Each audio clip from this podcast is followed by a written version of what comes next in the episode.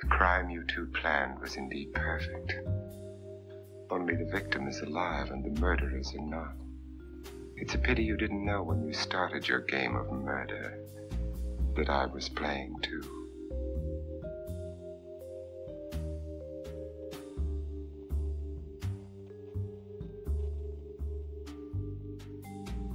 Stany Zjednoczone, rok 1964.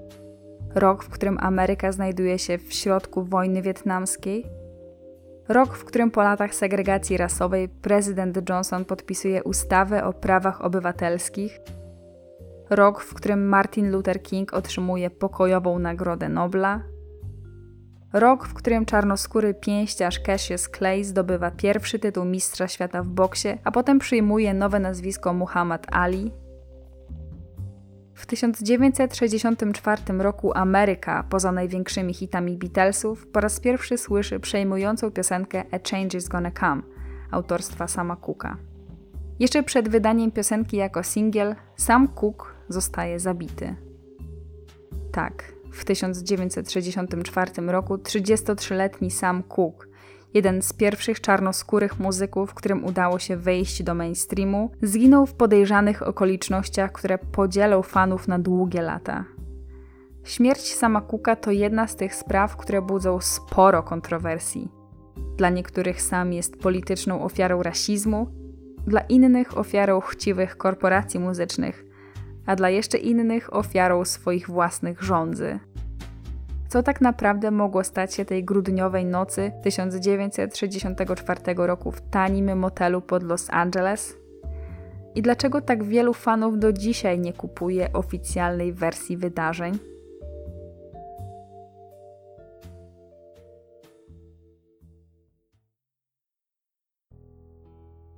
Sam Cook urodził się w styczniu 1931 roku jako wnuczek czarnoskórych niewolników z południowego stanu Mississippi. Zanim przyszedł na świat, kraj ogarnął wielki kryzys, więc cała jego rodzina, jak wiele osób z południa, przeniosła się do Chicago. Po przeprowadzce ojciec Charles Cook, nazywany przez wszystkich Papa Cookiem, został pastorem w jednym z kościołów ewangelickich w Chicago. Szybko zaczął przyciągać tłumy, dzięki swojemu południowemu stylowi mówienia, ale przede wszystkim dzięki chórkom jego dzieci. Otóż piątka pociech Papy Kuka występowała w kościele, ćwicząc swój warsztat wokalny. Jak już się pewnie domyślacie, jedną z nich był sam. Podobno najbardziej ambitny z całej piątki. Jego nastoletnie lata przypadły na prawdziwy rozkwit muzyki gospel – Oczywiście nie była to muzyka, którą grały największe rozgłośnie radiowe, ale zespoły w stylu The Soul Starers przyciągały tłumy głównie czarnych na koncerty. Mając 14 lat, sam pokonał dziesiątki konkurentów i wygrał casting na jednego z członków The Soul Starers. Reszta potoczyła się dosyć szybko. Jako nastolatek miał okazję już nagrywać płyty, koncertować i zwiedzać cały kraj. Po sześciu latach za namową menadżera zespołu podjął decyzję o opuszczeniu grupy. Cel miał jeden rozpocząć solową karierę w muzyce popularnej. Pierwszy singiel miał tytuł Lovable i był po prostu popową wersją jakiejś piosenki gospel. Mówię popową w dużym uproszczeniu, bo dzisiaj ten gatunek uznaje się za soul, ale wtedy jeszcze soul jako taki w ogóle nie istniał. Sam właściwie będzie jednym z jego twórców. Co ciekawe, nie nagrał tego kawałka pod własnym nazwiskiem. Zamiast tego użył pseudonimu Dale Cook. Nie tylko zmieniając imię, ale dodając też do swojego oryginalnego nazwiska literę E. Dlaczego? No, nie chciał urazić swoich czarnoskórych fanów. No i miał nosa z tym urażaniem, bo kiedy tylko szef wytwórni Soul rozpoznał w piosence głos Cooka, to zapowiedział, że robiąc taką muzykę, w domyśle popową muzykę dla białych, robiąc taką muzykę nie tylko marnuje swój potencjał, ale też poniekąd zdradza swoich. Gdyby sam był posłuszny, to pewnie skończyłby z tym szalonym pomysłem, ale sam do posłusznych osób nie należał. Podpierając się tym, że ma błogosławieństwo od ojca, na przekór dawnej wytwórni postanowił oficjalnie spróbować sił w popie. I nie jako Dale Cook, a jako Sam Cook. Piosenka nie okazała się co prawda żadnym hitem, ale długo nie musiał czekać na sukces. Już rok później podpisał kontrakt z wytwórnią Keen Records i wystąpił w niezwykle popularnym wtedy programie The Ed Sullivan Show. Zaśpiewał tam piosenkę You Send Me, swoją drogą chyba mój ulubiony utwór Cooka. Singiel przez trzy tygodnie był na szczycie listy przebojów Billboardu, ostatecznie sprzedając się w milionach egzemplarzy. Sam Cook stał się narodową sensacją. Z kolejnego czarnoskórego, nieznanego muzyka zaczął dawać koncerty dla białych, zaczął pojawiać się w telewizji, zaczął być naprawdę doceniany i cóż, naprawdę bogaty. W ciągu kilku kolejnych lat wydawał hit za hitem, eksperymentując już nie tylko z gatunkami, ale też z partnerami, tymi muzycznymi i tymi biznesowymi. W 1960 roku podpisał kontrakt z gigantem branżowym, wytwórnią RCA Victor, otrzymując zaliczkę wynoszącą na dzisiejsze prawie milion dolarów. Jego kolejne single trafiały na listy przebojów. Obok Raya Charlesa i Jamesa Browna był najbardziej rozpoznawalnym czarnoskórym muzykiem w kraju. Ale sam nie był typem naiwniaka, którego można było oszukać na kasę. Wiedział, że w tym momencie kariery to on może rozdawać karty i może mieć realny wkład nie tylko w to, co sam tworzy, ale też w pomaganie innym czarnym muzykom w rozwijaniu skrzydeł. Wspólnie z przyjacielem, muzykiem J.W. Aleksandrem założył własną wytwórnię płytową SAR Records od imion Sam Alexander Records. Potem założyli jeszcze wspólnie wydawnictwo muzyczne KAGS, a jeszcze później firmę zarządzającą Tracy Limited, nazwaną od imienia jednej córki sama. Jak sam powtarzał, jego głównym celem nie było pomnażanie majątku, a promowanie kolejnych ciemnoskórych artystów, którzy, jak uważał, mieli szansę na taką karierę jak on, a którzy w przemyśle muzycznym byli traktowani dużo, dużo gorzej niż muzycy biali. Swoją drogą w jednym z dokumentów na temat sama usłyszałam nawet informację, że czarni muzycy podobno zamiast pieniędzy dostawali za swoją muzykę kokainę. Taka ciekawostka. Dwa lata później sam podpisał kontrakt z Allenem Kleinem, na mocy którego Klein został jego menadżerem. Nowy menadżer wynegocjował dla niego przełomowy w karierze nowy kontrakt z wytwórnią RCA Victor. Co tu dużo mówić, był na szczycie. Niestety, mimo kosmicznej popularności i uwielbienia fanów, jednego przeskoczyć nie był w stanie dyskryminacji rasowej. I tutaj, oczywiście, dla zrozumienia historii, musimy na chwilę pochylić się nad tym, jak wyglądała rzeczywistość czarnego muzyka, robiącego karierę na przełomie lat 50. i 60. No bo, jak się pewnie domyślacie, nie wyglądała tak jak dziś. Zacznijmy od koncertów. Śpiewał pop, więc jego muzyką zachwycali się wszyscy odbiorcy rozgłośni radiowych. Biali oczywiście też. Tyle, że żeby dać koncert, szczególnie na południu kraju, to samo musiał grać albo dla czarnych, albo dla białych.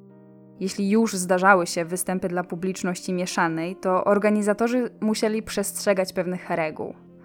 Chociażby takiej, że czarni i biali musieli siedzieć lub stać w wydzielonych strefach albo że bilety dla białych były zwykle dużo tańsze niż bilety dla niebiałych. Kolejnym aspektem jego działalności muzycznej była rzecz jasna sama muzyka. To nie było do końca tak, że skoro robił hity, które świetnie się sprzedawały, to mógł sobie pozwolić na pisanie w tekstach, o czym tylko dusza zapragnie. Nie był głupi. Wiedział, że wtrącanie elementów dotyczących chociażby dyskryminacji czarnych do swoich piosenek mogłoby sprawić, że rozgłośnie odmówiłyby puszczanie jego muzyki. Co więcej, nawet mimo statusu gwiazdy, sam sam jest właśnie zdałam sobie sprawę, że nie będziecie wiedzieli, kiedy mówię sam w kontekście imienia, a kiedy w kontekście zaimka. Dobra. Sam sam niejednokrotnie doświadczał dyskryminacji na własnej skórze. Raz nawet już będąc u szczytu sławy został aresztowany za zakłócanie porządku. Dlaczego? Bo próbował zameldować się w hotelu Holiday Inn, przeznaczonym wyłącznie dla białych. W jednym z wywiadów opowiadał o tym, jak musiał zrezygnować z jednego z koncertów, bo żaden biały taksówkarz nie zawiózłby go z lotniska do miasta, a żaden czarnoskóry taksówkarz nie mógł według prawa wykonywać kursu na lotnisko. Oczywiście wszystko to było pokłosiem lat niewolnictwa. Po wojnie secesyjnej Sąd Najwyższy wprowadził zasadę oddzielni, ale równi, uznając, że te znoszące niewolnictwo poprawki do konstytucji tak naprawdę wcale nie zabroniły segregacji rasowej, No i ta zasada stała się podstawą do regulacji zwanych prawami Jima Crowa, które zostały wprowadzone w Stanach Południowych. Co te prawa oznaczały w praktyce? No na przykład to, że w większości stanów został wprowadzony bardzo silny podział rasowy. Czarni i biali musieli mieć osobne przystanki autobusowe, osobne szkoły, kina, hotele, restauracje, publiczne toalety, budki telefoniczne, parki, osiedla mieszkaniowe i więzienia, a jeśli się nie dało, to przynajmniej osobne wejścia. Oczywiście słowo równi było tutaj tylko na papierze. Przepaść polityczna i ekonomiczna stale rosła. Zarówno warunki transportu publicznego, bo czarni zawsze musieli siedzieć z tyłu i mieli obowiązek ustępowania miejsc białym pasażerom, oraz jakość szkolnictwa były dramatycznie różne. Mieszane małżeństwa osoby białej z osobą innej rasy były zabronione i podlegały karze grzywnej. W niektórych stanach istniała nawet zasada jednej kropli krwi, według której człowiek o choćby małej domieszce tzw. Tak czarnej krwi nie mógł być uznany za białego. Dochodziło więc do takich absurdów, że osoby o blond włosach, jasnej skórze i niebieskich oczach według prawa mogły być innej rasy niż biała. Od Afroamerykanów generalnie oczekiwano służalczości. Wielu białych południowców, nawet w latach 50. czy 60., uznawało za obelgę, kiedy ktoś publicznie uznawał czarnych za równym białym. W wielu stanach południa jakiekolwiek promowanie równości było karane grzywną wynoszącą nawet kilkaset dolarów. Sąd Najwyższy uznał to XIX-wieczne orzeczenie za niekonstytucyjne dopiero w 1954 roku i dopiero wtedy tak naprawdę rozpoczęło się bardzo, ale to bardzo powolne znoszenie prawa Jima Crowa i powolna desegregacja rasowa. Okupiona oczywiście latami działalności ruchu na rzecz praw obywatelskich. Kiedy więc sam Cook był u szczytu sławy, to publiczna debata na temat nierówności rasowej również była w szczytowym momencie sprawa Rosy Parks, sprawa Brown przeciwko Board of Education, sprawa morderstwa czarnoskórego chłopca Emmeta Tilla, sprawa integracji rasowej w szkole Little Rock, a potem liczne demonstracje i m.in. działalność Martina Luthera Kinga, to wszystko przyczyniało się do powolnych zmian w prawie Stanów Zjednoczonych na rzecz mniejszości. W 1963 roku, rok przed śmiercią sama Cooka, odbył się słynny marsz na Waszyngton, na którym King ogłosił to swoje kultowe przemówienie I Have a Dream. Niestety terror wobec czarnych na południu tylko się nasilał. Co więcej, debaty kongresu nad projektem ustawy o reformie praw obywatelskich zostały przerwane przez zamach na prezydenta Kennedy'ego. Jak nie trudno się więc domyślić, sam jako jeden z tych w cudzysłowie pupilków białych mógł być doskonałym adwokatem mniejszości i skutecznym aktywistą. Bo tak jak na przykład Malcolm X czy nawet Martin Luther King byli odbierani bardzo różnie, tak sam miał najsilniejsze narzędzie, jakie tylko mógł mieć wtedy aktywista muzykę. Tyle, że sam, który pracował dla wytwórni rządzonych przez bogatych białych, zazwyczaj nie mieszał swojej muzyki z polityką przez znaczną część swojej kariery pisał głównie o miłości. Jego piosenki były świetne, ale wiecie, no raczej nie dotykały żadnych istotnych spraw społecznych, które się w tamtym czasie niezaprzeczalnie działy. W istocie sam od początku był w wielkim konflikcie wewnętrznym, a elementy polityczne przemycał do piosenek, jak na przykład w piosence Chain Gang z 60 roku, którą promował swoim zdjęciem w pasiaku. To oczywiście nawiązywało do pracujących fizycznie więźniów szczepionych ze sobą łańcuchami, co było jedną z praktyk wymierzania kary w latach 50. Ale tak naprawdę dopiero Blowing in the Wind, zaśpiewany podczas marszu na Waszyngton protest song Boba Dylana, coś w nim naprawdę poruszył. Młody i przede wszystkim biały Dylan nie miał oporów, żeby śpiewać na temat pokoju, wolności, równości, wojny i tego, że coś powinno się zmienić. Sam poczuł się zawstydzony, że nigdy nie nagrał czegoś podobnego. Pod wpływem piosenki Boba Dylana sam poczuł potrzebę, żeby napisać coś, co będzie dla niego naprawdę istotne. Po sytuacji z aresztowaniem pod hotelem dla białych i pod wpływem przemówienia Kinga napisał więc piosenkę A Change is Gonna Come. Piosenkę na cześć rozwijającego się wtedy ruchu na rzecz praw obywatelskich. Na początku lutego 1964 roku zaprezentował swój utwór światu w programie The Tonight Show. Zanim piosenka zostanie wydana, będzie już martwy.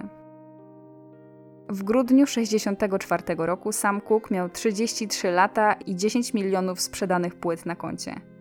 cieszył się największą popularnością w całej swojej karierze.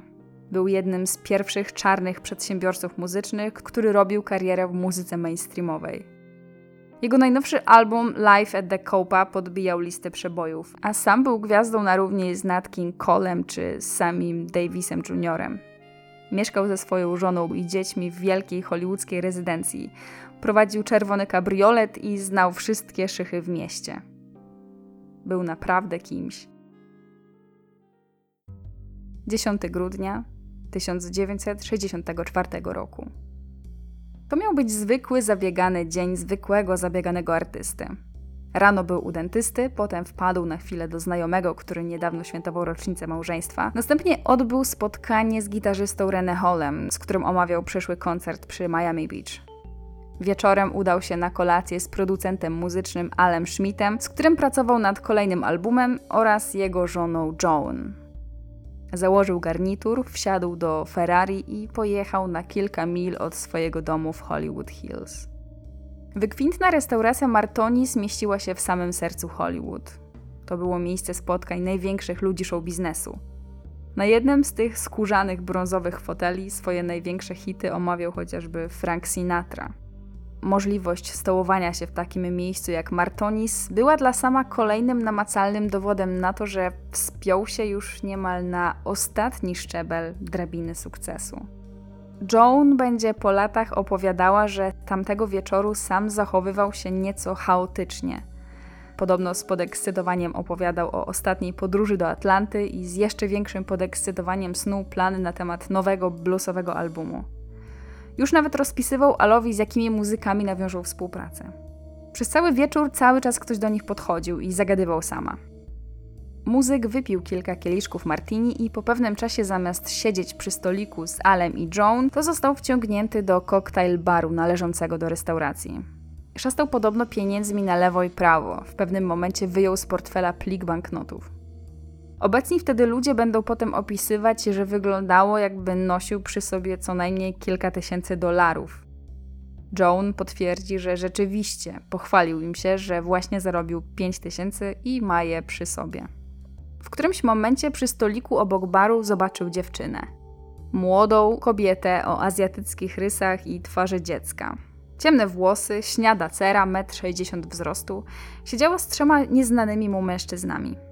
Sam szepnął do kogoś, że gdzieś ją już wcześniej widział. Ktoś z tłumu odpowiedział, że to Elisa Boyer. Podobno jest stałą bywalczynią w Martonis i aspiruje na piosenkarkę, ale sam jej nazwiska nigdy nie słyszał.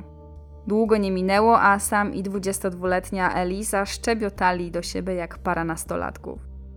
Elisa nie powiedziała mu zbyt wiele o sobie. No poza tym, że jest modelką i początkującą piosenkarką, no i że mieszka w tanim hotelu niedaleko Martonis.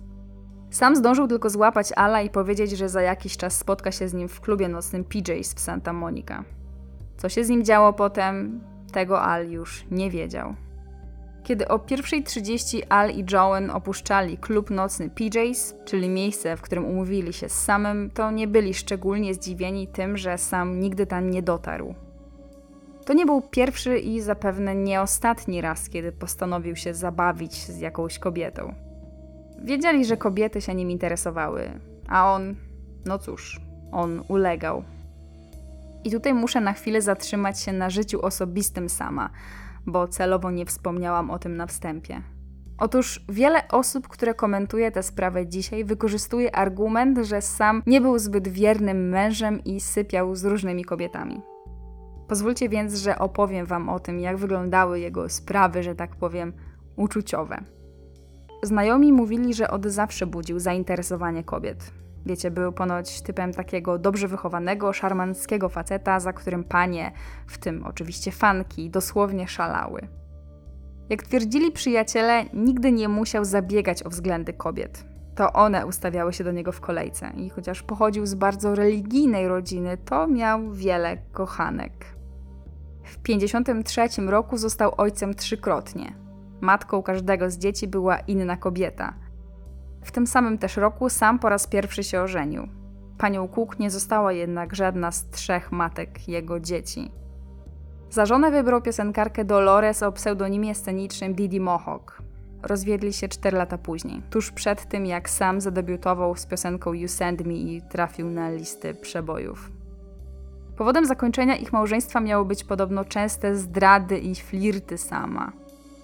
Rok później ożenił się po raz drugi. Tym razem już z jedną z tych trzech matek jego dzieci, czyli Barbrą Campbell. Para osiedliła się w Los Angeles i poza Lindą mieli jeszcze dwójkę dzieci: córkę Tracy oraz syna Vincenta. Niestety sielanka nie trwała długo. W 1963 roku Vincent utonął w basenie przy domu. Śmierć syna, rzekome zdrady i nocne eskapady sama sprawiały, że małżeństwo z Barbrą stało się właściwie jedynie formalnością. A przynajmniej tak twierdzili i do dziś twierdzą przyjaciele sama. Doszło do tego, że Barbara też nie kryła się z tym, że ma kochanka. Albo może jak to sama określała, chłopaka. Wróćmy więc do wydarzeń z nocy 64 roku. Teraz już pewnie lepiej rozumiecie, dlaczego znajomi sama nie byli jakoś szczególnie zdziwieni tym, że postanowił zniknąć z kobietą. To, czego nie wiedzieli, to fakt, że dosłownie kilka minut po ich wyjściu z PJs, sam i nowo poznana dziewczyna pojawili się na miejscu. Klub PJs był kolejnym znanym wśród hollywoodzkiej śmietanki lokalem w okolicy. Chociaż był czwartek wieczór, to klub był wypełniony po brzegi. Sam pozostawił Elisę przy barze, a sam zrobił obchód wokół stolików. Kiedy wrócił, dziewczyna rozmawiała z innym mężczyzną, a jemu się to nie spodobało. Według świadków między facetami doszło nawet do jakiejś szarpaniny, ale spór został rozwiązany po kilku przekleństwach i pijackich groźbach. A no właśnie, bo świadkowie będą potem mówić, że cała trójka była wyraźnie podpita. Kiedy o drugiej w nocy klub się zamykał, Sam i Elisa wsiedli do czerwonego Ferrari i odjechali. Dokąd? Tego poza Samem nikt nie wiedział. Jak zezna potem Elisa, ona też nie miała pojęcia dokąd jadą. Opowie, że poprosiła sama, by odwiózł ją do domu. Ale on tylko pogłaskał ją po włosach i powiedział tutaj, cytuję: Nie martw się, chcę tylko pojechać z tobą na małą przejażdżkę. Prowadził szybko i można było poznać, że jest pod wpływem. Ja wiem, że to może szokować, że wsiadł za kółko po alkoholu, ale przypominam, że to była połowa lat 60. Jeśli ktoś oglądał, nie wiem, chociażby Madmenów, to wie o co mi chodzi. W tamtych czasach jeżdżenie po alkoholu nie było tak ściśle kontrolowane i tak bardzo piętnowane jak dzisiaj. Znalazłam nawet informację, że dopuszczalny limit dla faceta, po którym już lepiej byłoby, żeby nie wsiadał za kółko, to było nawet 8 drinków. Nikt tak naprawdę nie wie, ile dokładnie wypił tego wieczoru sam. Para zjechała z autostrady i udała się 17 mil na południe od Hollywood. O 2.30 w nocy sam zaparkował swoje Ferrari pod tanim motelem o nazwie Hacienda – a trzeba tylko dodać, że wyczajenie pod tym motelem czerwonego Ferrari to było niemal wydarzenie miesiąca. Motel Hacienda był dosyć obskurnym miejscem za 3 dolary za noc, czyli jakieś 25 dolarów na dzisiejsze. Po śmierci sama ludzie zaczną mówić głośno, że Hacienda stała się popularna jako miejsce schadek facetów z prostytutkami. I zapamiętajcie ten fakt. Tutaj recepcjonistka trzymała pod ręką broń, a ściany wymagały porządnego odświeżenia, ale motel miał dwie istotne zalety. Po pierwsze, mieścił się z dala od centrum, z dala od gapiów i z dala od fotoreporterów. A po drugie, na drzwiach widniał napis Witamy wszystkich. Wszystkich, to znaczy nie tylko białych. Sam zostawił Elisę w aucie i wszedł do środka zapytać o wolne pokoje. Na recepcji siedziała Berta Franklin, czarnoskóra kobieta po pięćdziesiątce. Mimo, że motel oficjalnie był dla wszystkich, to niezamężna para nie była tam mile widziana. Franklin powiedziała, że jeśli chcą zostać, to muszą zameldować się jako małżeństwo. Tak, tamtej nocy według oficjalnych danych w motelu nocowało państwo Cook. Co działo się w pokoju, wiemy już tylko z opowieści Elisy. Według niej wyglądało to tak. Sam przywiózł ją do hotelu wbrew jej woli. Kiedy weszli do pokoju, zdarł z niej sweter i sukienkę, zostawiając ją w samej bieliźnie. Upokorzona dziewczyna poprosiła o to, czy może na chwilę pójść do łazienki. Gdy po kilku minutach wyszła, sam czekał rozebrany na łóżku. Potem wstał, podszedł do niej, popchnął ją na łóżko i zaczął ją obmacywać, a potem sam poszedł do toalety. Elisa uznała, że teraz albo nigdy. Jeśli nie ucieknie teraz, to lepszej okazji nie będzie. Zgarnęła swoje ubrania i kilka ubrań sama, po czym wybiegła z motelu i wpadła do pobliskiej budki telefonicznej. Zostawiła go nagiego, porzucając tylko jeden but i kurtkę. Tymczasem nieświadoma niczego nocna recepcjonistka Berta Franklin w mieszkaniu za recepcją rozmawiała przez telefon z właścicielką motelu. Minęło sporo czasu, zanim zorientowała się, że ktoś wali w drzwi. Przez szybę zobaczyła sama, nagiego, ubranego tylko w buta i kurtkę. Krzyczał tutaj, cytuję: Gdzie jest dziewczyna? Co z nią zrobiłaś? Berta ani myślała otwierać drzwi. Mężczyzna stawał się jednak coraz bardziej natarczywy. Nalegał, żeby wpuściła go do środka, żeby sam mógł sprawdzić, czy na pewno jej nie ma. Kiedy recepcjonistka odmówiła, sam mocnym uderzeniem wyważył drzwi. Kobieta zezna tak, tutaj znów zacytuję. Złapał mnie za obie ręce i zaczął je wykręcać. Ciągle pytał, gdzie jest ta dziewczyna. Według Berty Franklin szarpali się jeszcze chwilę w progu, po czym upadli na podłogę. Kiedy po kopnięciu, ugryzieniu i mocnym podrapaniu napastnika udało jej się uwolnić, sięgnęła po pistolet. Walczyli jeszcze przez krótką chwilę o broń. Pierwsze dwie kule trafiły w sufit. Dopiero trzecia przedarła się przez płuca, serce i zatrzymała na prawej łopatce sama. Kobieto, ty mnie zastrzeliłaś. Tak miały brzmieć ostatnie słowa, jakie wypowiedział w swoim życiu sam Cook. Berta Franklin, wciąż nie będąc pewna, czy facet nie wstanie, podniosła jeszcze kij od szczotki i uderzyła go w głowę tak mocno, że kij złamał się na pół. Jak się później okaże, nie było to konieczne. Sam zmarł natychmiast po otrzymaniu kulki. Około 3.15 Evelyn Card, właścicielka motelu Hacienda, zadzwoniła na policję. Okazało się, że całą tę szarpaninę słyszała przez telefon. Kiedy dyspozytor usłyszał adres motelu, zdał sobie sprawę, że policja i tak już jechała na miejsce. Siedem minut wcześniej dziewczyna dzwoniąca z budki telefonicznej zgłosiła porwanie. Tą dziewczyną była oczywiście Elisa Boyer. Kiedy policja przyjechała na miejsce, było jasne, że sam nie żyje. Znaleźli go nagiego, opartego o framugę połamanych drzwi, ubranego jedynie w jeden but i kurtkę, która cała była przesiąknięta krwią. W kieszeni miał kilka drobnych, 100 dolarów w banknocie i rachunki z klubu spięte misternie spinaczem. Jego samochód był otwarty. Na siedzeniu leżały gazeta Muhammad Speaks i zamknięta butelka szkockiej. Kto go zabił? No, nie było wątpliwości. Berta Franklin od razu przyznała się do winy, tłumacząc się samoobroną. Elisa Boyer powiedziała z kolei, że tutaj cytuję: Od razu wiedziałam, że chce mnie zgwałcić. Zeznała, że najpierw planowała wyskoczyć przez okno łazienkowe, ale to było zamknięte. Kiedy tylko sam udał się do łazienki, musiała wykorzystać okazję. W pośpiechu wybiegła w samej bieliźnie, zabierając jego rzeczy, mając nadzieję, że nagi nie będzie jej gonił. Planowała poprosić o pomoc kobietę z recepcji, ale tej nie było. Waliła jeszcze przez chwilę w drzwi mieszkania Franklin, ale nikt nie słyszał. Jak się potem okaże, Berta rozmawiała przez telefon z właścicielką motelu. Wciąż w strachu przed samym ubrała się na korytarzu. Była tak zdezorientowana, że kiedy niedaleko motelu znalazła budkę telefoniczną, to zadzwoniła na policję. Ubrania sama wyrzuciła. Według niektórych wersji zrobiła to na klatce schodowej, według niektórych za budynkiem. To będzie istotne, zważywszy na to, że ubrania nigdy nie zostaną znalezione. Co się stało z portfelem, co się stało z pięcioma tysiącami dolarów, tego też nie wiadomo do dziś. Po przeszukaniu torebki Elisy okazało się, że ona sama miała przy sobie tylko 20-dolarowy banknot. Będzie musiało minąć kilka dobrych godzin, zanim policjanci LAPD zorientują się, kto jest tym czarnym facetem, który padł ofiarą strzelaniny. Następnego dnia gazety w całej Ameryce obiegła wiadomość, że Sam Cook został zamordowany w tanim motelu na obrzeżach miasta. Przyznam, że kiedy przeglądałam Los Angeles Times, to trochę zdziwiło mnie, jak bardzo mało napisano na ten temat artykułów, zważywszy na status sama.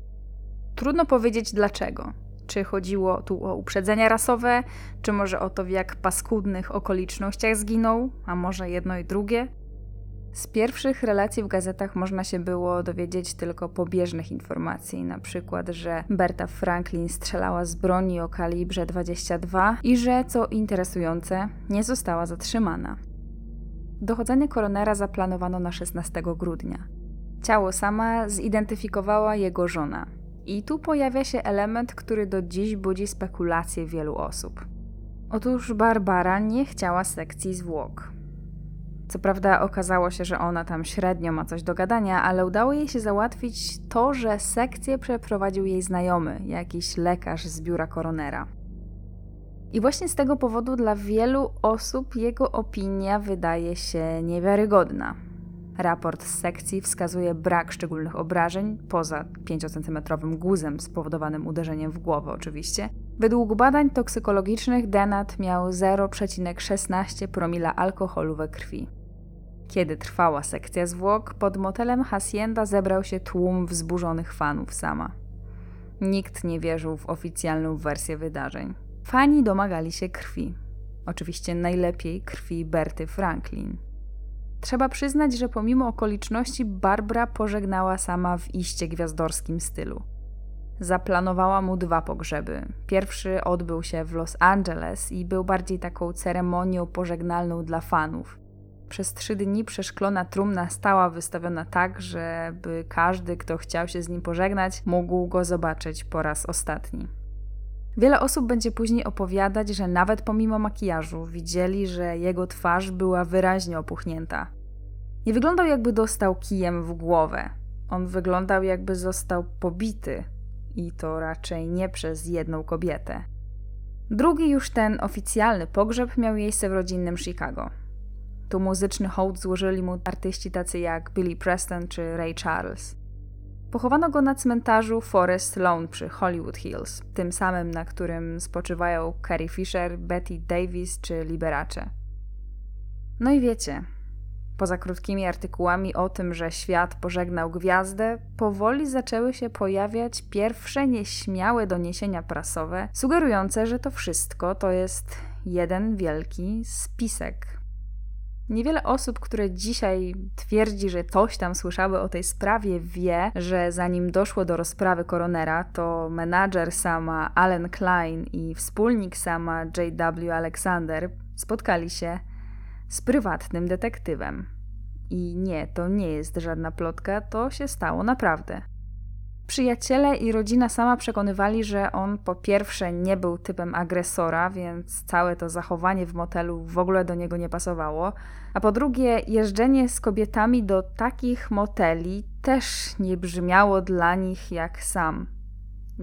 Pomijając, czy to już prawda, czy nie, to z jednej strony to całkiem normalne, że bliscy nie byli w stanie sobie wyobrazić, że to, co opowiadała Boyer i Franklin, to prawda ale z drugiej strony tłumaczenie, że ktoś nie był na co dzień agresywny albo na co dzień nie wywoził kobiet do tanich moteli jest koszmarnie deprecjonujące wobec ofiary, czy jak w tym przypadku niedoszłej ofiary gwałtu.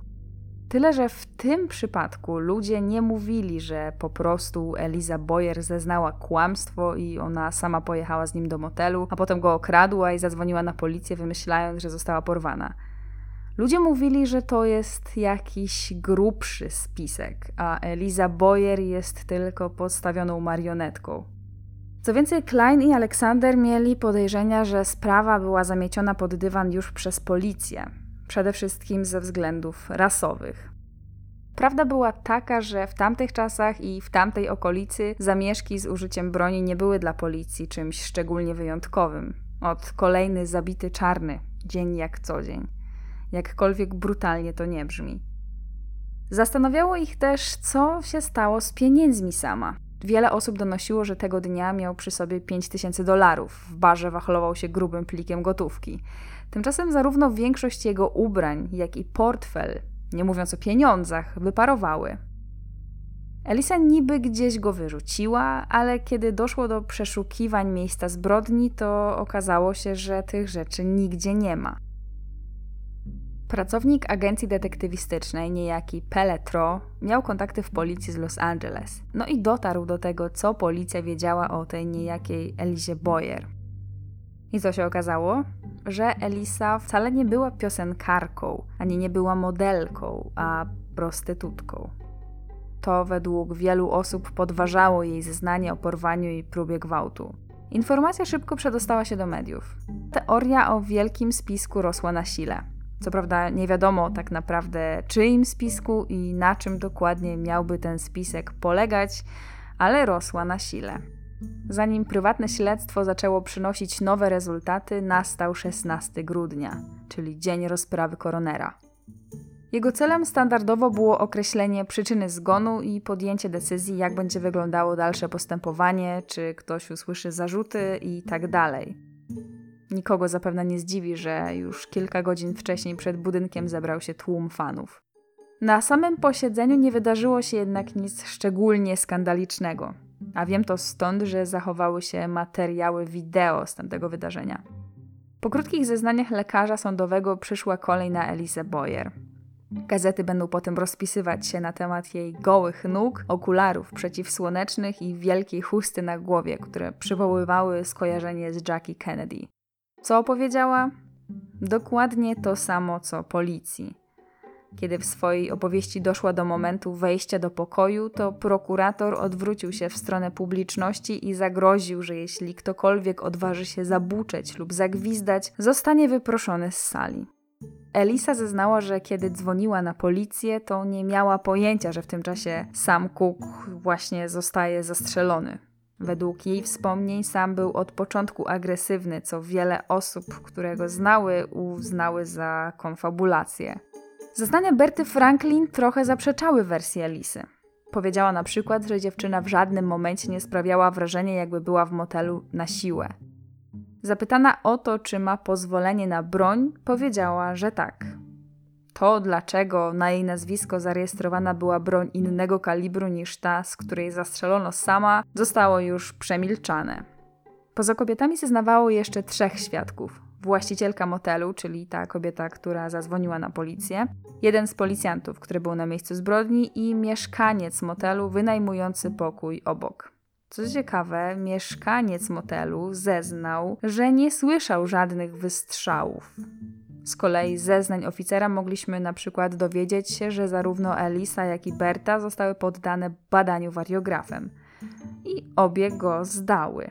W tym momencie obecny na sali prawnik Marty Machat zapytał policjanta, czy wie, jak zarabia Boyer.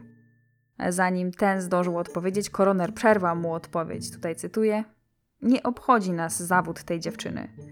Kiedy prawnik zapytał, czy poza torebką przeszukano samą dziewczynę, policjant odpowiedział, że nie. Po dwóch godzinach zeznań i dwunastu minutach obrad ławy zapadł werdykt. Berta Franklin dokonała usprawiedliwionego zabójstwa w ochronie swojego życia i mienia. Mogła opuścić salę jako wolna kobieta. Ale bliscy sama nie dawali za wygraną. Bokser i prywatnie przyjaciel muzyka Muhammad Ali powiedział tak. Tutaj zacytuję. Gdyby sam był kimś takim jak Elvis Presley czy jeden z Beatlesów, to śledztwo prowadziłoby FBI, a ktoś siedziałby w więzieniu. Uderzając w stół, odezwały się nożyce, znaczy Elvis. Według niego również śmierć sama nie była wypadkiem. Pomimo zamknięcia oficjalnego śledztwa, to prywatne śledztwo nadal trwało. Prywatny detektyw Peletro znalazł kilka ciekawych informacji. Po pierwsze, żona sama, Barbara, była w stałym, cudzysłowie, związku, a może raczej stałym romansie z pewnym barmanem. Po drugie, znalazł dowody, że Elisa Boyer była nie tyle prostytutką, co zawodową oszustką, która pracowała dla kogoś znacznie potężniejszego. Kogo? Tego nie wiadomo. Ale detektyw dotarł do informacji, że trudniła się jako dziewczyna, która najpierw wabiła bogatych facetów do jakiegoś wcześniej ustalonego miejsca, a potem go okradała. Co najlepsze, sam podobno spotkał ją już wcześniej, ale nie było jasne w jakich okolicznościach. Nowe odkrycia detektywa, ale też dziennikarzy dawały paliwo prasie, która nie ustawała w głoszeniu spekulacji na temat tej tajemniczej śmierci. Niestety, jak teraz patrzę na to, co pisali, to nie jestem w stanie traktować tych informacji jako rzetelne źródło. Dziennikarze fakty mieszali ze spekulacjami, a właściwie każdy nagłówek musiał zawierać słowo spisek. Mówiło się na przykład, że Elisa miała zwabić sama do motelu i okraść, a śmierć była czystym przypadkiem. Że wyciągnęła plik pieniędzy z jego spodni, a potem wyrzuciła je przez okno, gdzie czekał jej sutener.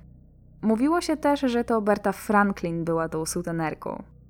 Ale ciekawsze teorie posuwały się jeszcze dalej, twierdząc, że i Elisa, i Berta Franklin były trybikami jeszcze większej machiny. Niektórzy sugerowali nawet, że Franklin była powiązana z mafią. A skąd w tym wszystkim mafia? Cóż, no pamiętajmy, że mamy lata 60., centrum Hollywood i świat ludzi, którzy śpią na pieniądzach. Tak samo jak mafia angażowała się w przemysł filmowy, tak samo siedziała też w przemyśle muzycznym. I żeby nie było, to nie jest teoria tak całkiem, że tak powiem, od czapy. Wielu ludzi z branży będzie po latach wspominać, że sama nachodzili faceci, którzy mu grozili. Podobno nie w smak im było, żeby sam wprowadzał do tekstów przekazy polityczne. Dopóki był grzeczny, pisał piosenki o miłości i zarabiał kokosy, to wszystko było w porządku. Ale jak tylko zaczął mieszać w to politykę, a co gorsza kwestie rasowe, no facet musiał znać miejsce w szeregu. Podobno nawet Sammy Davis Jr. powiedział Samowi, żeby na siebie uważał, bo to niebezpieczni faceci. Inni znajomi Sama, którzy podejrzewali mafię, twierdzili jednak, że motywem nie było uciszenie aktywisty, a jakieś narkotykowe transakcje. Kolejne teorie szły o krok dalej. Niektórzy twierdzili, że w sprawę zamieszane było FBI. Sam nie ukrywał znajomości z Muhammadem Alim i Malcolmem X a obaj panowie jako aktywiści byli w tamtym czasie pod stałą obserwacją FBI. Wiecie, osławiony szef FBI J. Edgar Hoover obawiał się radykalizacji czarnych. Nie tylko ze względu na to, że to byli czarni, ale też ze względu na to, że wielu aktywistów deklarowało się jednocześnie jako komuniści, a nawet jeśli się nie deklarowało, to Hoover ich o to podejrzewał. W dokumentach FBI można znaleźć nawet informacje, o tutaj cytuję, czarnej gwieździe muzycznej z Los Angeles, która pozostaje w bliskich stosunkach z muzułmanami, w szczególności z Malcolmem X. Oczywiście chodziło o Sama. Ta teoria nie dziwi w sumie jakoś szczególnie, bo sam rzeczywiście mógł wydawać się groźny. Przede wszystkim dlatego, że on już przedostał się do świata białych.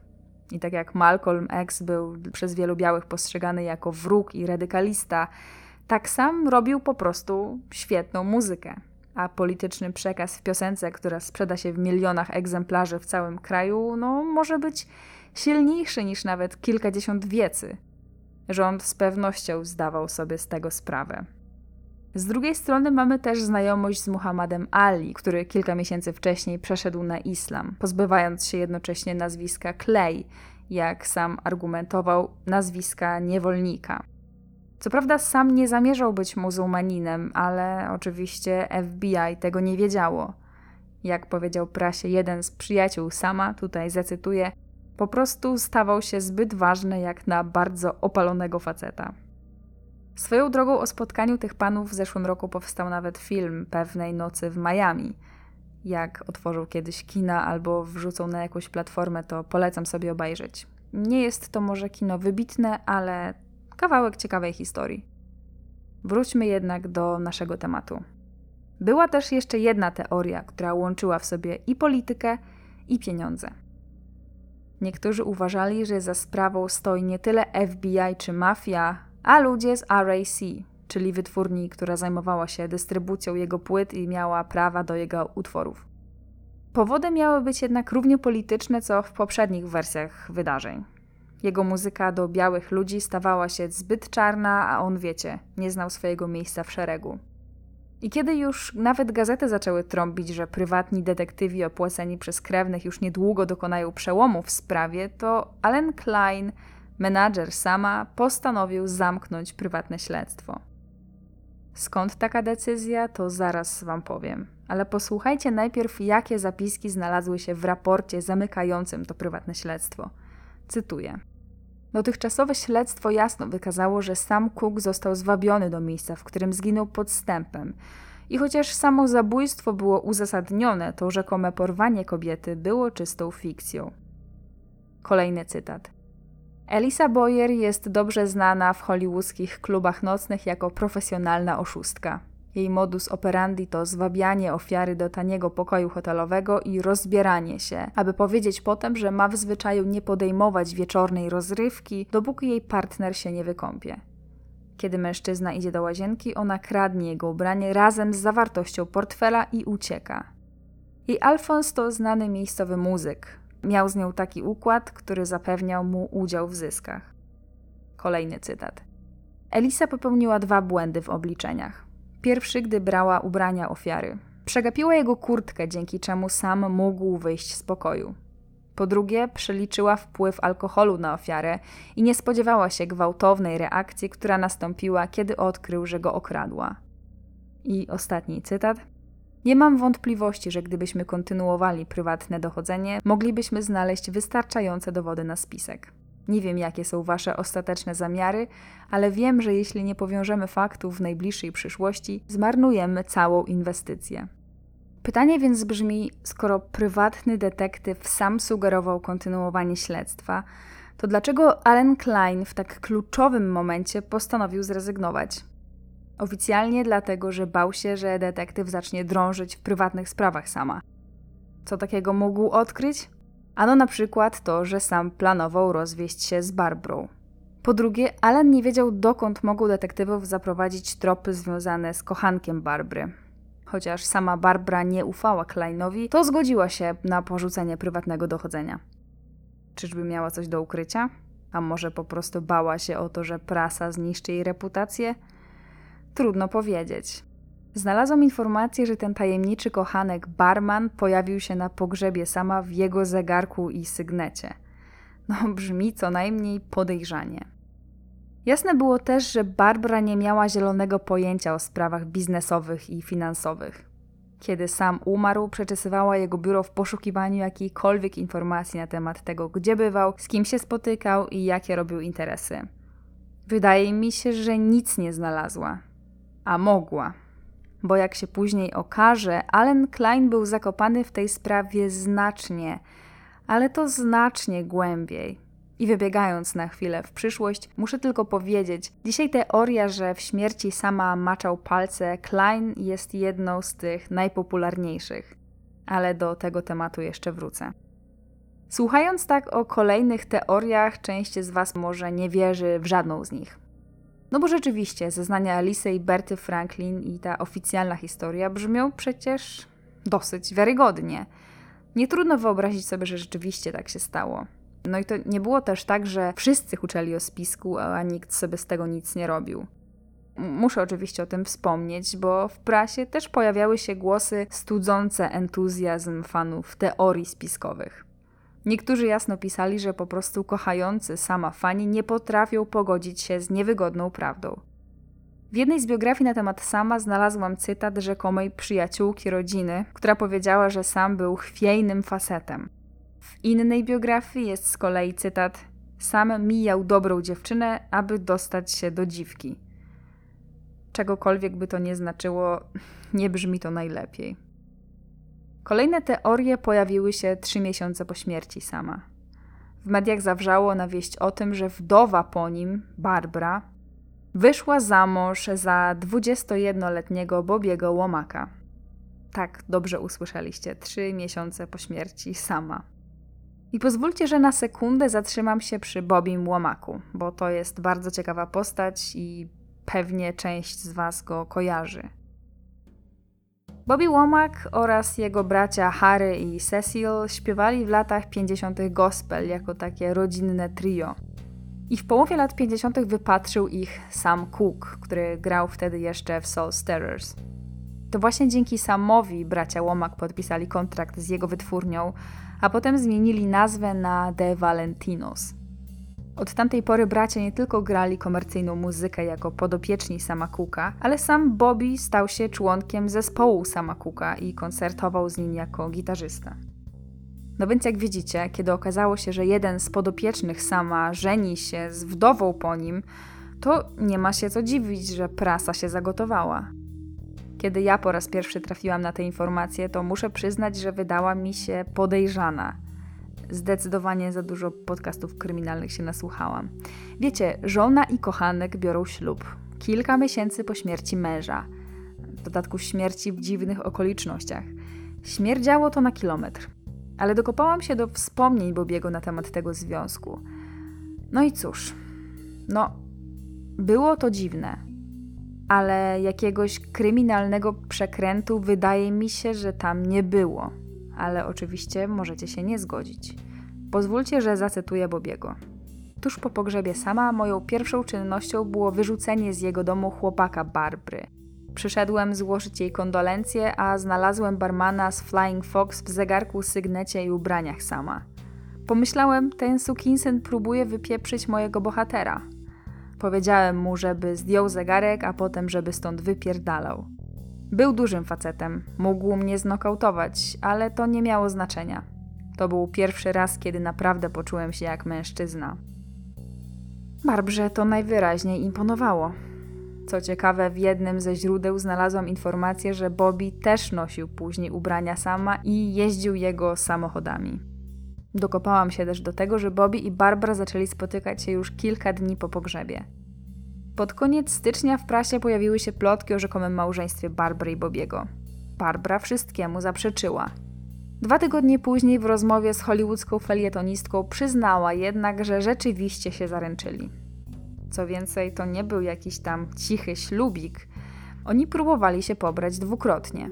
Na początku lutego, czyli dwa miesiące po pogrzebie, zwołali prasę i telewizję, która miała całą ceremonię, rzecz jasna, nagrać. Niestety średnio im się to udało, bo wniosek o małżeństwo został odrzucony. Powód? Bobby nie miał jeszcze 21 lat. Zapomniał, że na takie dorosłe szaleństwa potrzebuje zgody rodziców. Dopiero miesiąc później, czyli kilka dni po 21 urodzinach Bobiego, mogli to w końcu zrobić legalnie. Wspólne zdjęcie uśmiechniętej pary pozującej na tle domu po samie sprzedali gazetom. W towarzyszącym artykułowi wywiadzie Bobby powiedział tak: Byłem gitarzystą sama przez długi czas. Byliśmy bardzo blisko. Sam chciałby, żebym to zrobił. Dzieci bardzo mnie lubią i myślę, że bardzo go przypominam. No nie wiem, trochę dziwne. Ale nie tylko dla mnie, bo cały ten drugi ślub Barbry to był niezły szok także dla rodziny sama. Bracia sama nawet zaciągnęli łomaka do hotelu i go pobili. Z kolei ojciec sama, czyli Papa Cook, powiedział prasie tak. Nie podoba nam się fakt, że 30-letnia kobieta wychodzi za 20-letniego chłopca i przyprowadza go do domu, w którym mieszkają nasze wnuczki. Chwilę później Bobby Łomak opuścił swoich braci i rozpoczął solową karierę. A karierę udało mu się zrobić dosyć sporą.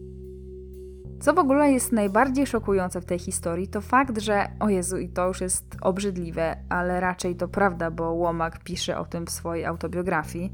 Pisze, że nocami wymykał się z sypialni na schadzki z córką Barbary, Lindą. Trudno powiedzieć, ile Linda miała wtedy lat, ale wiadomo na pewno, że w 1970 roku Barbara się o tym dowiedziała, a wtedy Linda miała lat 17, a Bobby 26.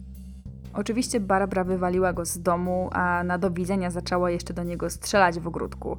Jedna z kul ponoć musnęła mu głowę. Jak twierdzi sam Bobby, to była oficjalna przyczyna ich rozwodu. Co ciekawe, podobno po tym incydencie Linda przestała z matką rozmawiać. A w razie jakby ta historia miała jeszcze za mało plot twistów, to Linda po latach wyszła za mąż za Cecilę Łomaka, czyli brata Bobiego Łomaka. Linda Cook, a potem już Linda Łomak, pracowała później nad muzycznymi projektami ze swoim mężem Cecilem oraz Bobim, który był jednocześnie jej szwagrem, byłym ojczymem i facetem, który ją kiedyś molestował. Wszyscy tam ogólnie całkiem udane kariery zrobili. Linda i Cecil na przykład działali jako muzyczny duet Womack and Womack. Wróćmy jednak do sprawy śmierci sama Cooka, a raczej wydarzeń, które działy się po jego śmierci. Po oczyszczeniu z zarzutów Berta Franklin rzuciła pracę w motelu Hacienda. Skarżyła się, że dostawała liczne groźby śmierci i pozwała majątek Cooka, domagając się 200 tysięcy dolarów odszkodowania za obrażenia fizyczne i cierpienie psychiczne, jakiego doznała w wyniku całej tej sprawy. Z kolei Barbara w odpowiedzi na to pozwała Bertę na 7 tysięcy, żądając pokrycia kosztów pogrzebu męża. Co ważne, jednym ze świadków w obu sprawach była Elisa Boyer. Ostatecznie sąd zarówno w jednym, jak i w drugim przypadku orzekł na korzyść Berty Franklin i przyznał jej łącznie 30 tysięcy dolarów odszkodowania. I chociaż nie ma wątpliwości, że Franklin z pewnością otrzymywała groźby od fanów artysty, to tak naprawdę to nie ona najbardziej tutaj wszystkich interesowała. Nawet pomimo tego, że była fizycznym sprawcą morderstwa. We wszystkich doniesieniach i plotkach na ten temat, jak bumerang, wracała oczywiście tak naprawdę jedna osoba Elisa Boyer. Czy Elisa była prostytutką, która celowo zwabiła sama, by go okraść, czy rzeczywiście to on wywiózł ją do motelu wbrew jej woli? Chociaż wiele osób sugerowało to pierwsze i to samo mówił raport z prywatnego dochodzenia, to tak naprawdę nie było na to żadnych dowodów. Niewiele osób dzisiaj o tym mówi, ale sprawa przynajmniej w jakiejś części się wyjaśniła. W styczniu 1965 roku Elisa Boyer została aresztowana w jednym z hollywoodzkich hoteli pod zarzutem prostytucji. Tylko, że to nie było takie całkiem przypadkowe aresztowanie, a pułapka policji. Jeden z tajnych agentów skontaktował się z nią telefonicznie i umówił w drogim hotelu w wiadomym celu jako jej potencjalny klient. I tam doszło do aresztowania. Tyle, że jak została postawiona przed sądem, to sędzia odrzucił sprawę. Według niego taka telefoniczna zasadzka była naruszeniem praw konstytucyjnych kobiety. Tym sposobem Elisa została puszczona wolno. Z tego co wiadomo, w późniejszych latach kontynuowała swoją działalność przestępczą pod różnymi pseudonimami. Modus operandi był podobno wciąż taki sam. Zwabiała mężczyznę do hotelu, a gdy on wychodził do toalety, to okradała go i zabierała ubranie, żeby jej nie gonił. Jej działalność została przerwana w 1979 roku, kiedy została uznana za winną zabójstwa drugiego stopnia swojego chłopaka została skazana na 25 lat więzienia. Ale pamiętacie, że obiecałam wspomnieć jeszcze o najpopularniejszej dzisiaj teorii na temat śmierci sama, czyli Alenie Kleinie? To chyba dobry moment, bo w ciągu kolejnych lat wychodziły na niego coraz bardziej obciążające dowody, a coraz więcej przyjaciół sama głośno wypowiadało się, jak tak naprawdę wyglądała relacja sama z menadżerem. No i oczywiście, dlaczego Alenowi mogło zależeć na jego śmierci. Żeby zrozumieć ten wątek i argumenty zwolenników tej teorii, musimy się jednak na chwilę cofnąć o kilka lat, do momentu, kiedy sam poznał Alena Kleina. A działo się to w 1963 roku. Allen nie miał wtedy szczególnie wielkiego doświadczenia, ale zdążył już zyskać reputację twardego negocjatora, który pomaga klientom podpisywać kontrakty na wielką kasę. W tamtym czasie sam był już na topie, a jego piosenka You Send Me podbijała listy przebojów. Dwa lata wcześniej wraz z J.W. Aleksandrem założył wytwórnię płytową Sare Records i firmę wydawniczą Kags. Mniej więcej w podobnym czasie wygasł mu kontrakt z poprzednią wytwórnią, z którą współpracował, czyli RCA Victor. Kiedy znajomy przedstawił go Kleinowi, był w doskonałym położeniu. Mógł robić własne imperium muzyczne. Miał wizję, żeby odkrywać, a potem prowadzić wielkie gwiazdy i stworzyć własną agencję. Był jedną z tych osób, która motywowała innych, nawet tych, których teoretycznie mógłby uznawać za konkurencję. Sam po prostu chciał, żeby gwiazdy, a szczególnie czarne gwiazdy, się usamodzielniały. Chciał, żeby muzycy mieli pełną kontrolę artystyczną nie tylko nad tym, jak brzmi ich muzyka, ale też nad tym, co piszą w tekstach. W 1963 roku Allen Klein oficjalnie został menadżerem sama Cooka. Ale to nie wszystko. Jednocześnie panowie podpisali kontrakt, w ramach którego Klein miał zarządzać jego firmami, czyli zarówno Cax, jak i SAR Records. Kolejnym krokiem było założenie holdingu o nazwie Tracy Limited. to nadal nie koniec. Klein wynegocjował umowę z poprzednią wytwórnią, czyli RCA. Tym oto sposobem wytwórnia należąca do sama muzykę produkowała, a RCA była dystrybutorem. W praktyce oznaczało to, że sam miał pełną kontrolę artystyczną nad tym, co tworzy, a stara wytwórnia została zdegradowana do roli dystrybutora płyt. To była naprawdę przełomowa umowa. Sam dosłownie złapał byka za rogi. Mógł liczyć zarówno na większe zyski, jak i na absolutną kontrolę nad tym, co produkuje. Trzeba podkreślić, że w tamtych czasach naprawdę mało kto mógł cieszyć się takim kontraktem. Może co najwyżej białe gwiazdy pokroju Franka Sinatry.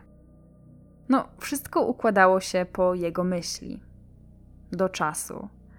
Na początku grudnia 1964 roku sam zachorował i przez kilka dni przestał przychodzić do biura. Uznał, że grypa to dobry moment na przejrzenie firmowych dokumentów. No i tak od umowy do umowy zauważył, że coś mu się w tych papierach nie zgadza. Od roku był przekonany, że to on jest oficjalnie prezesem holdingu Tracy Limited, nazwanego przecież po jego córce, że to on zarządza studiem i że to on stanie się właścicielem praw do własnej muzyki. Allen Klein był jego sekretarzem, wiecie, osobą ważną, ale nie najważniejszą. Dokumenty jednak jasno wskazywały na coś zupełnie przeciwnego. Okazało się, że Klein jakimś cudem podmienił papiery i do siebie podał jako pełnoprawnego właściciela. No, sam ufał, że jego menadżer zna się na tyle, że wszystko co robi, to ma za zadanie chronić go przed nieuczciwymi praktykami ze strony ludzi z branży. Tymczasem jedyną nieuczciwą osobą okazał się sam Klein. Tam ogólnie było znacznie więcej przekrętów, ale pozwolę sobie ominąć szczegóły finansowe. Jeśli ktoś jest zainteresowany kwotami i warunkami każdego z kontraktów, to w opisie podam oczywiście źródła, z których korzystałam. Kiedy sam zdał sobie sprawę, co to wszystko oznacza, to potwornie się wściekł i ostro pokłócił się z Kleinem przez telefon. W jednym z dokumentów na temat tej sprawy wypowiada się jeden ze znajomych Sama, który twierdził, że sam zamierzał lecieć do Nowego Jorku, żeby zwolnić Kleina z funkcji menedżera i wszystko jakoś odkręcić. Lot zaplanował na poniedziałek, a w piątek rano już nie żył. Miesiąc po pogrzebie Klein zmienił nazwę Tracy Limited na Tracy Record Limited, a pięć miesięcy później objął stanowisko jedynego prezesa. W 1970 roku Tracy Record Limited oraz kilka innych firm Klein połączył w nową wytwórnię o nazwie Apco. Wytwórnia działa do dziś. Również do dziś wszystkie prawa do muzyki sama Cooka należą do tej wytwórni. I do dzisiaj pojawiały się głosy, że Allen Klein był złodziejem, który od początku chciał sama wykorzystać. Od kilku lat rodzina sama nie otrzymuje żadnych tantiem i zysków z publikacji. Wszystko trafia do korporacji założonej przez Kleina, która jest jedynym beneficjentem. Oczywiście sprawa majątku nie jest tak prosta, jak to tłumaczą niektóre źródła. Sporym problemem był tam na przykład brak testamentu sama. Chociaż pojawili się świadkowie, którzy twierdzili, że taki dokument istniał, to nigdy nie został odnaleziony a skoro nie było testamentu, to majątkiem muzyka zarządzała Barbara. Oczywiście przez pewien czas Barbara próbowała przejąć kontrolę nad biznesowymi podmiotami zmarłego męża, ale ostatecznie wszystkie prawa, jakie miała, sprzedała producentom z wytwórni dystrybucyjnej, a to finalnie, jak już wiemy, trafiło do Kleina. Po wykupieniu tej części J.W. Alexandra i rozwiązaniu wytwórni SAR, to Klein stał się jedynym właścicielem przedsiębiorstw sama. Wszystko miało się dziać bez wiedzy rodziny zmarłego. Co ciekawe, córka sama Linda Cook, już pod innym imieniem i nazwiskiem, do dzisiaj prowadzi sądowe walki z córką Alena Kleina. Na niekorzyść Kleina przemawiają też jego dalsze koleje losu. Do dzisiaj wielu fanów uważa go za człowieka, który między innymi zniszczył Beatlesów i okradł Stonesów. Tak, u szczytu swojej potęgi w latach 60. i 70. Klein był menadżerem zespołów The Rolling Stones i The Beatles, obu grupom pomagając negocjować rekordowe kontrakty. I obie grupy sądziły się z nim później przez długie lata, a John Lennon nagrał o nim nawet piosenkę. Niezbyt przychylną, tak to ujmę. W latach 70. Klein trafił do więzienia za przestępstwa podatkowe – I tak naprawdę skandale wokół niego dzieją się do teraz. Kleinowi można by poświęcić cały długi odcinek. Czy więc człowiek, który raczej, umówmy się, nie miał skrupułów, mógłby chcieć poświęcić życie sama wyłącznie dla korzyści zarobkowych? Ja nie znam odpowiedzi na to pytanie. Autorzy jednego z filmów dokumentalnych o Samie bezpośrednio oskarżają Kleina o zatrudnienie kogoś do wyeliminowania Sama, który był zbyt mocnym graczem w branży. Tylko, że tak. Po pierwsze, trudno mi sobie trochę wyobrazić, że pozbywa się, że tak brzydko powiem, tak dojnej krowy. Sam był na szczycie, czy więc mógł być wart więcej po śmierci niż za życia? Co więcej, warto też zwrócić uwagę na położenie Kleina w pierwszej połowie lat 60. On nie był wtedy jeszcze jakimś rekinem muzycznego biznesu, co najwyżej małą szprotką o sporym potencjale. Czy byłby w stanie zaaranżować morderstwo, w które zamieszane byłyby nie tylko dwie kobiety, ale też policja i prokuratura? No i po co Klein miałby opłacać prywatne śledztwo, gdyby sam za tym wszystkim stał? Dla odwrócenia od siebie uwagi?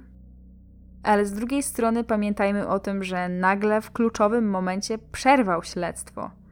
Zdecydowanie bał się, że prywatni detektywi znajdą jakieś brudy.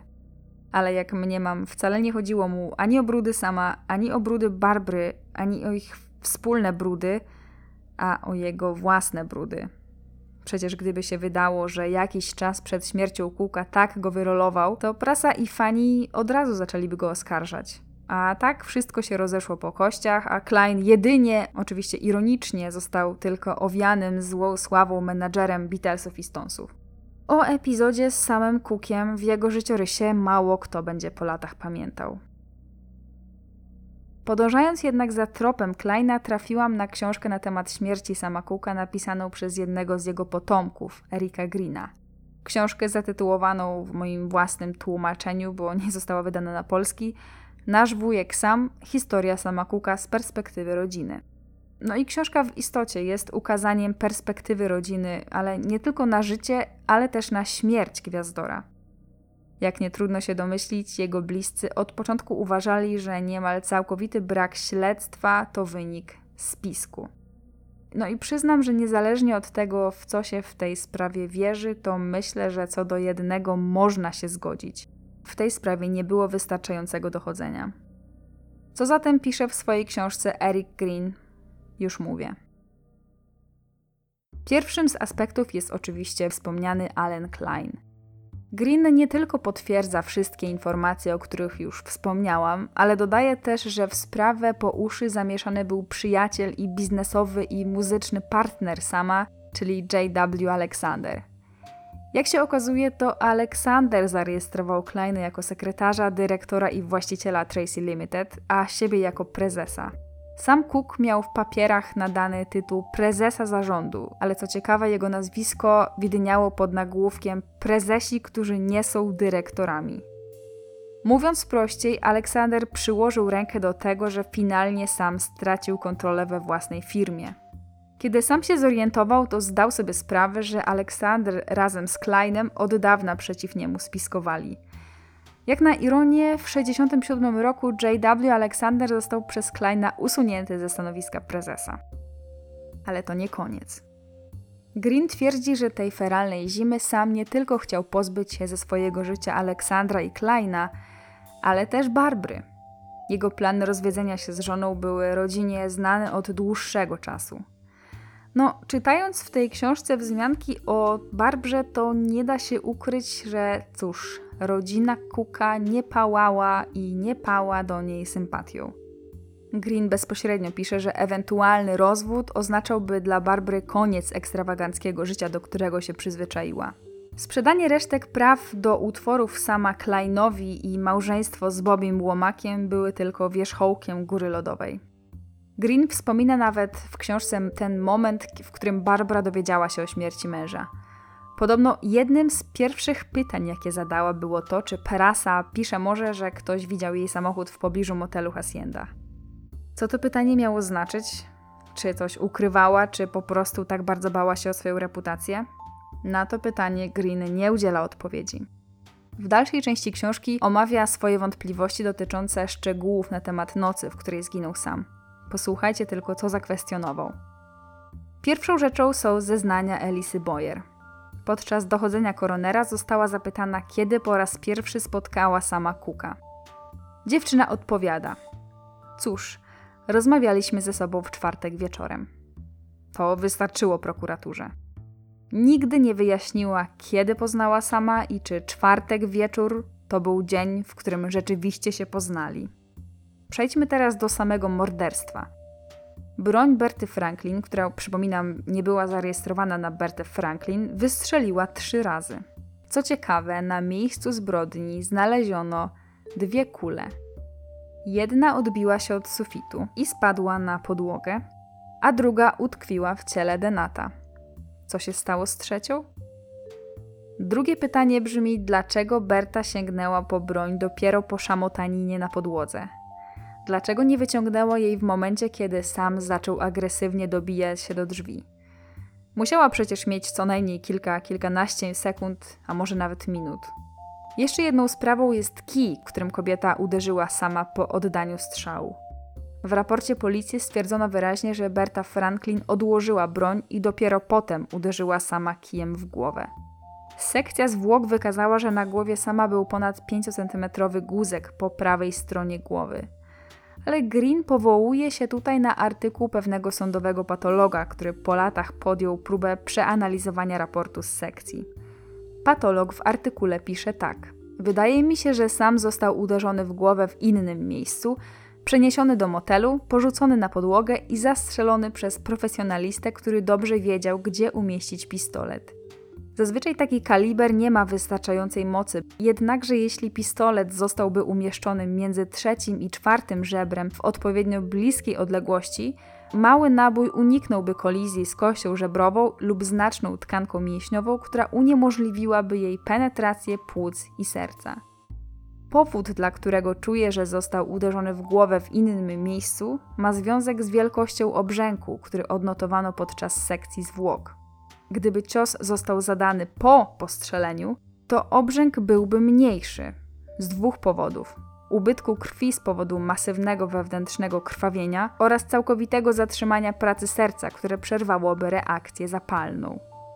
Jeśli mamy na sali profesjonalistów, to poproszę o skonfrontowanie tego. Ja się niestety nie znam, ale wydaje mi się to ciekawym spostrzeżeniem. Przejdźmy do kolejnych elementów tego prywatnego, nazwijmy to, śledztwa Greena. Detektyw policji, który oficjalnie został wyznaczony do sprawy, zeznał przed ławą, że sukienka Berty Franklin miała, tutaj cytuję, plamy wyglądające na krew. A dlaczego to ważne? Ano dlatego, że nigdy nie przebadano tych plam. Oficjalny raport zawiera informację, że na sukience znajdowała się substancja, która może być krwią, ale nigdy nie sprawdzono, czy to była krew, a już tym bardziej, czy to była krew sama Kuka. Biuro koronera uznało, że czekanie na wyniki badań trwa zbyt długo, a w ogóle to oni mają już wystarczająco dużo solidnych dowodów, żeby zamknąć sprawę. No i tak się stało. Być może przyszło Wam do głowy teraz, że czemu by po latach nie otworzyć śledztwa, żeby sprawę zbadać ponownie. W końcu technologia kryminalistyczna od 1964 roku rozwinęła się diametralnie. No pewnie można by to zrobić, tyle że jest jeden szkopuł. W policyjnych dowodach brakuje sukienki Berty Franklin, broni, śmiertelnej kuli, ubrań sama, to znaczy tej kurtki i buta, a nawet kija, którym został uderzony w głowę. Karty rejestracyjnej z motelu też nie ma. Podczas dochodzenia koronera ekspert od analizy pisma stwierdził, że nie może z całą pewnością stwierdzić, że kartę podpisał sam Cook. Dzisiaj więc nie możemy potwierdzić nawet tego, czy sam na pewno zameldował się w motelu. Nie ma też oryginalnych zdjęć z miejsca zbrodni. To znaczy, można znaleźć jakieś zdjęcia, które wtedy były wydrukowane w jednym z brukowców, ale Green sugeruje, że mogły być wyretuszowane, żeby nieco złagodzić ich drastyczność. Podobno osoby, które widziały te oryginalne zdjęcia z miejsca zbrodni, mówiły, że sam wyglądał makabrycznie. Oczywiście trudno to zweryfikować, ale podaje tylko to, co mówi Green. Podkreśla, że kiedy rodzina po raz pierwszy zobaczyła ciało sama, była przerażona. Według zeznań poszczególnych członków rodziny, sam miał połamane ręce, żebra i zdartą skórę na kłykciach. Wiele osób twierdziło, że został brutalnie pobity, a do trumny ułożono go tak, żeby to jak najbardziej ukryć. Green porusza jeszcze jedną kwestię. Podobno, podkreślam podobno, bo nie ma na to żadnych dowodów, Podobno jeszcze będąc w tej pierwszej restauracji Martonis, sam otrzymał telefon od jakiegoś współpracownika. Ktoś przez telefon błagał go, żeby spotkał się z nim w barze PJ's, czyli tym barze, do którego później udał się z Elisą. Ze względu na ten domniemany szczegół, Green przywołuje sprawę, która wydarzyła się dwa lata po śmierci sama. Chodziło o śmierć Bobiego Fullera, wokalisty The Bobby Fuller 4. W lipcu 1966 roku jego ciało zostało znalezione na przednim siedzeniu samochodu. Zarówno wnętrze auta, jak i piżama, w której był wtedy Bobby, zostały oblane benzyną, a na przednim siedzeniu leżało pudełko zapałek i otwarty kanister. Sekcja zwłok wykazała, że przyczyną śmierci było zatrucie benzyną. Sprawa została uznana za samobójstwo. Tyle, że pominięto fakt połamanych palców, siniaków i zadrapań na jego twarzy. Swoją drogą to też ciekawy temat na inny odcinek. Muszę sobie to zapisać. Ale co to ma wspólnego z samym? Ano to, że Bobby tuż przed tą dziwną śmiercią też otrzymał telefon. Powiedział tylko ponoć w domu, zaraz wracam i wyszedł nawet nie przebierając się z piżamy. Green spekuluje, że w śmierć Bobiego Fullera był najpewniej zamieszany, chociaż też nigdy mu tego nie udowodniono, Bob Keane, właściciel wytwórni, dla której pracował wtedy Bobby. Zgadnijcie, jaki inny czarny muzyk pracował kilka lat wcześniej dla Kina. Sam Cook. To w jego wytwórni został nagrany hit You Send Me. Po wydaniu kolejnego singla i sukcesie sam opuścił wytwórnię i podpisał kontrakt z RCA. Oczywiście nie ma żadnych dowodów na powiązania Kina ze sprawą sama, a nawet ze sprawą Bobiego Fullera – nie mogłam o tym jednak nie wspomnieć. Może kogoś z Was zainteresuje ten trop. Co więc według rodziny Cooka stało się tamtej nocy? Według Greena mogło to wyglądać tak. Sam był podstępnie przewieziony na umówione w cudzysłowie spotkanie w motelu. Nie wiadomo do końca z kim, ale wiadomo, że celem musiała być próba przekonania go, żeby jego kariera podążyła w nieco innym kierunku niż sobie to planował tak naprawdę znalazłoby się pewnie wiele osób, którym mogłoby na takim obrocie spraw zależeć. Jeśli by odmówił, miał zostać zabity. Najwyraźniej sam zaczął się stawiać, więc został pobity i uderzony w głowę. Sprawcom wydawało się, że śmiertelnie. Wtedy napastnicy go rozebrali, żeby zbudować historię wokół rzekomej nocy spędzonej z dziewczyną. Tyle, że nikt się nie spodziewał, że oszołomiony sam żyje co więcej, wyjdzie z pokoju i zacznie szukać pomocy u recepcjonistki.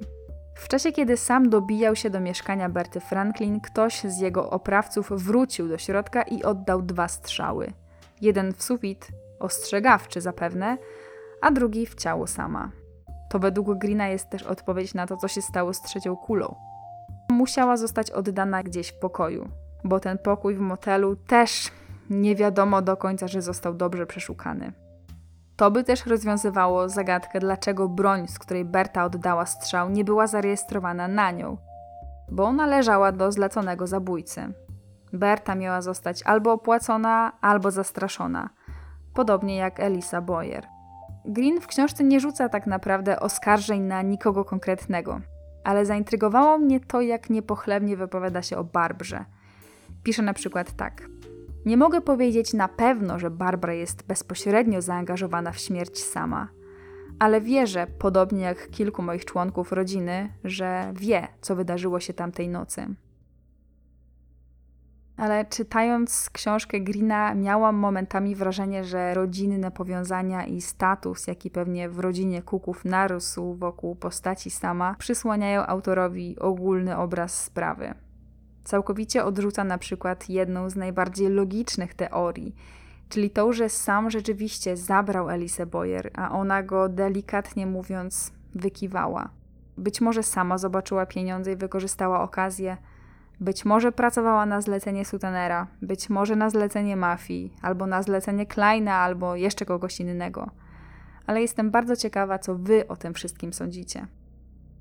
Wydaje mi się, że jedynym sposobem na to, żeby dowiedzieć się, co tak naprawdę się tam stało, mogłaby być ekshumacja zwłok Samakuka. Niestety nigdy się nie dowiemy, czy gdyby pierwotne śledztwo trwało dłużej i było bardziej szczegółowe, to wypłynęłoby coś nowego. A może jednak potwierdziłoby wersję, która uznawana jest dziś za oficjalną? Osobiście daleko mi jest do rzucania jakichkolwiek oskarżeń na kogokolwiek albo snucia kolejnych teorii, co tam mogło się stać. Spośród tych wszystkich opcji każda mogła mieć miejsce. Tak naprawdę największym problemem był tutaj brak śledztwa i zamiatanie sprawy pod dywan, od policji przez prokuraturę aż po koronera. Pewnie dlatego w spekulacjach na ten temat ludzie mieszają fakty z teoriami, tworząc kolejne dziwne teorie. Jedno jest pewne: śmierć Samakuka wstrząsnęła jego fanami i przyczyniła się do wzmocnienia ruchu walki na rzecz praw obywatelskich. Dwa tygodnie po jego śmierci wytwórnia wydała singiel A Change Is Gonna Come. Piosenka trafiła na listy przebojów. Do dzisiaj uznawana jest za hymn ruchu praw obywatelskich i do dzisiaj uznawana jest za najlepszą piosenkę w karierze Cooka. No i do dziś jest samplowana przez muzyków, a z ciekawostek to Barack Obama grał ją na swoich wiecach podczas pierwszej kampanii prezydenckiej z 2008 roku. Rok po śmierci sama został postrzelony aktywista Malcolm X, a kolejne trzy lata później identycznie skończył Martin Luther King. Dzisiaj sama Kuka uważa się za jednego z najbardziej wpływowych artystów soulowych wszechczasów. Podczas całej kariery 20 jego singli trafiło do pierwszej dziesiątki listy przebojów Billboardu. W 1986 został członkiem, założycielem Rock and Roll Hall of Fame, a w 1999 roku otrzymał pośmiertną nagrodę Grammy za całokształt twórczości. I tak na koniec, jeśli temat sama Was i zainteresował, to myślę, że mogę Wam polecić dokument, który jest dostępny na Netflixie i też w polskiej wersji Netflixa. Podlinkuję go na dole. Jego autorzy docierają właśnie do wielu przyjaciół sama z czasów jego kariery, między innymi do znajomych, z którymi był wtedy w restauracji tego ostatniego wieczoru. I to już koniec historii, która przyznam, że od dawna nie dawała mi spokoju. I mam wrażenie, że mimo researchu to tak naprawdę nadal nic nie wiem i nadal nie jestem w stanie przekonać się w 100% do żadnej z teorii. A wy co sądzicie? Dajcie znać, oczywiście ci, którzy słuchacie mnie na YouTubie. Dzięki za wysłuchanie i prewencyjnie proszę o kulturę w komentarzach. Cześć.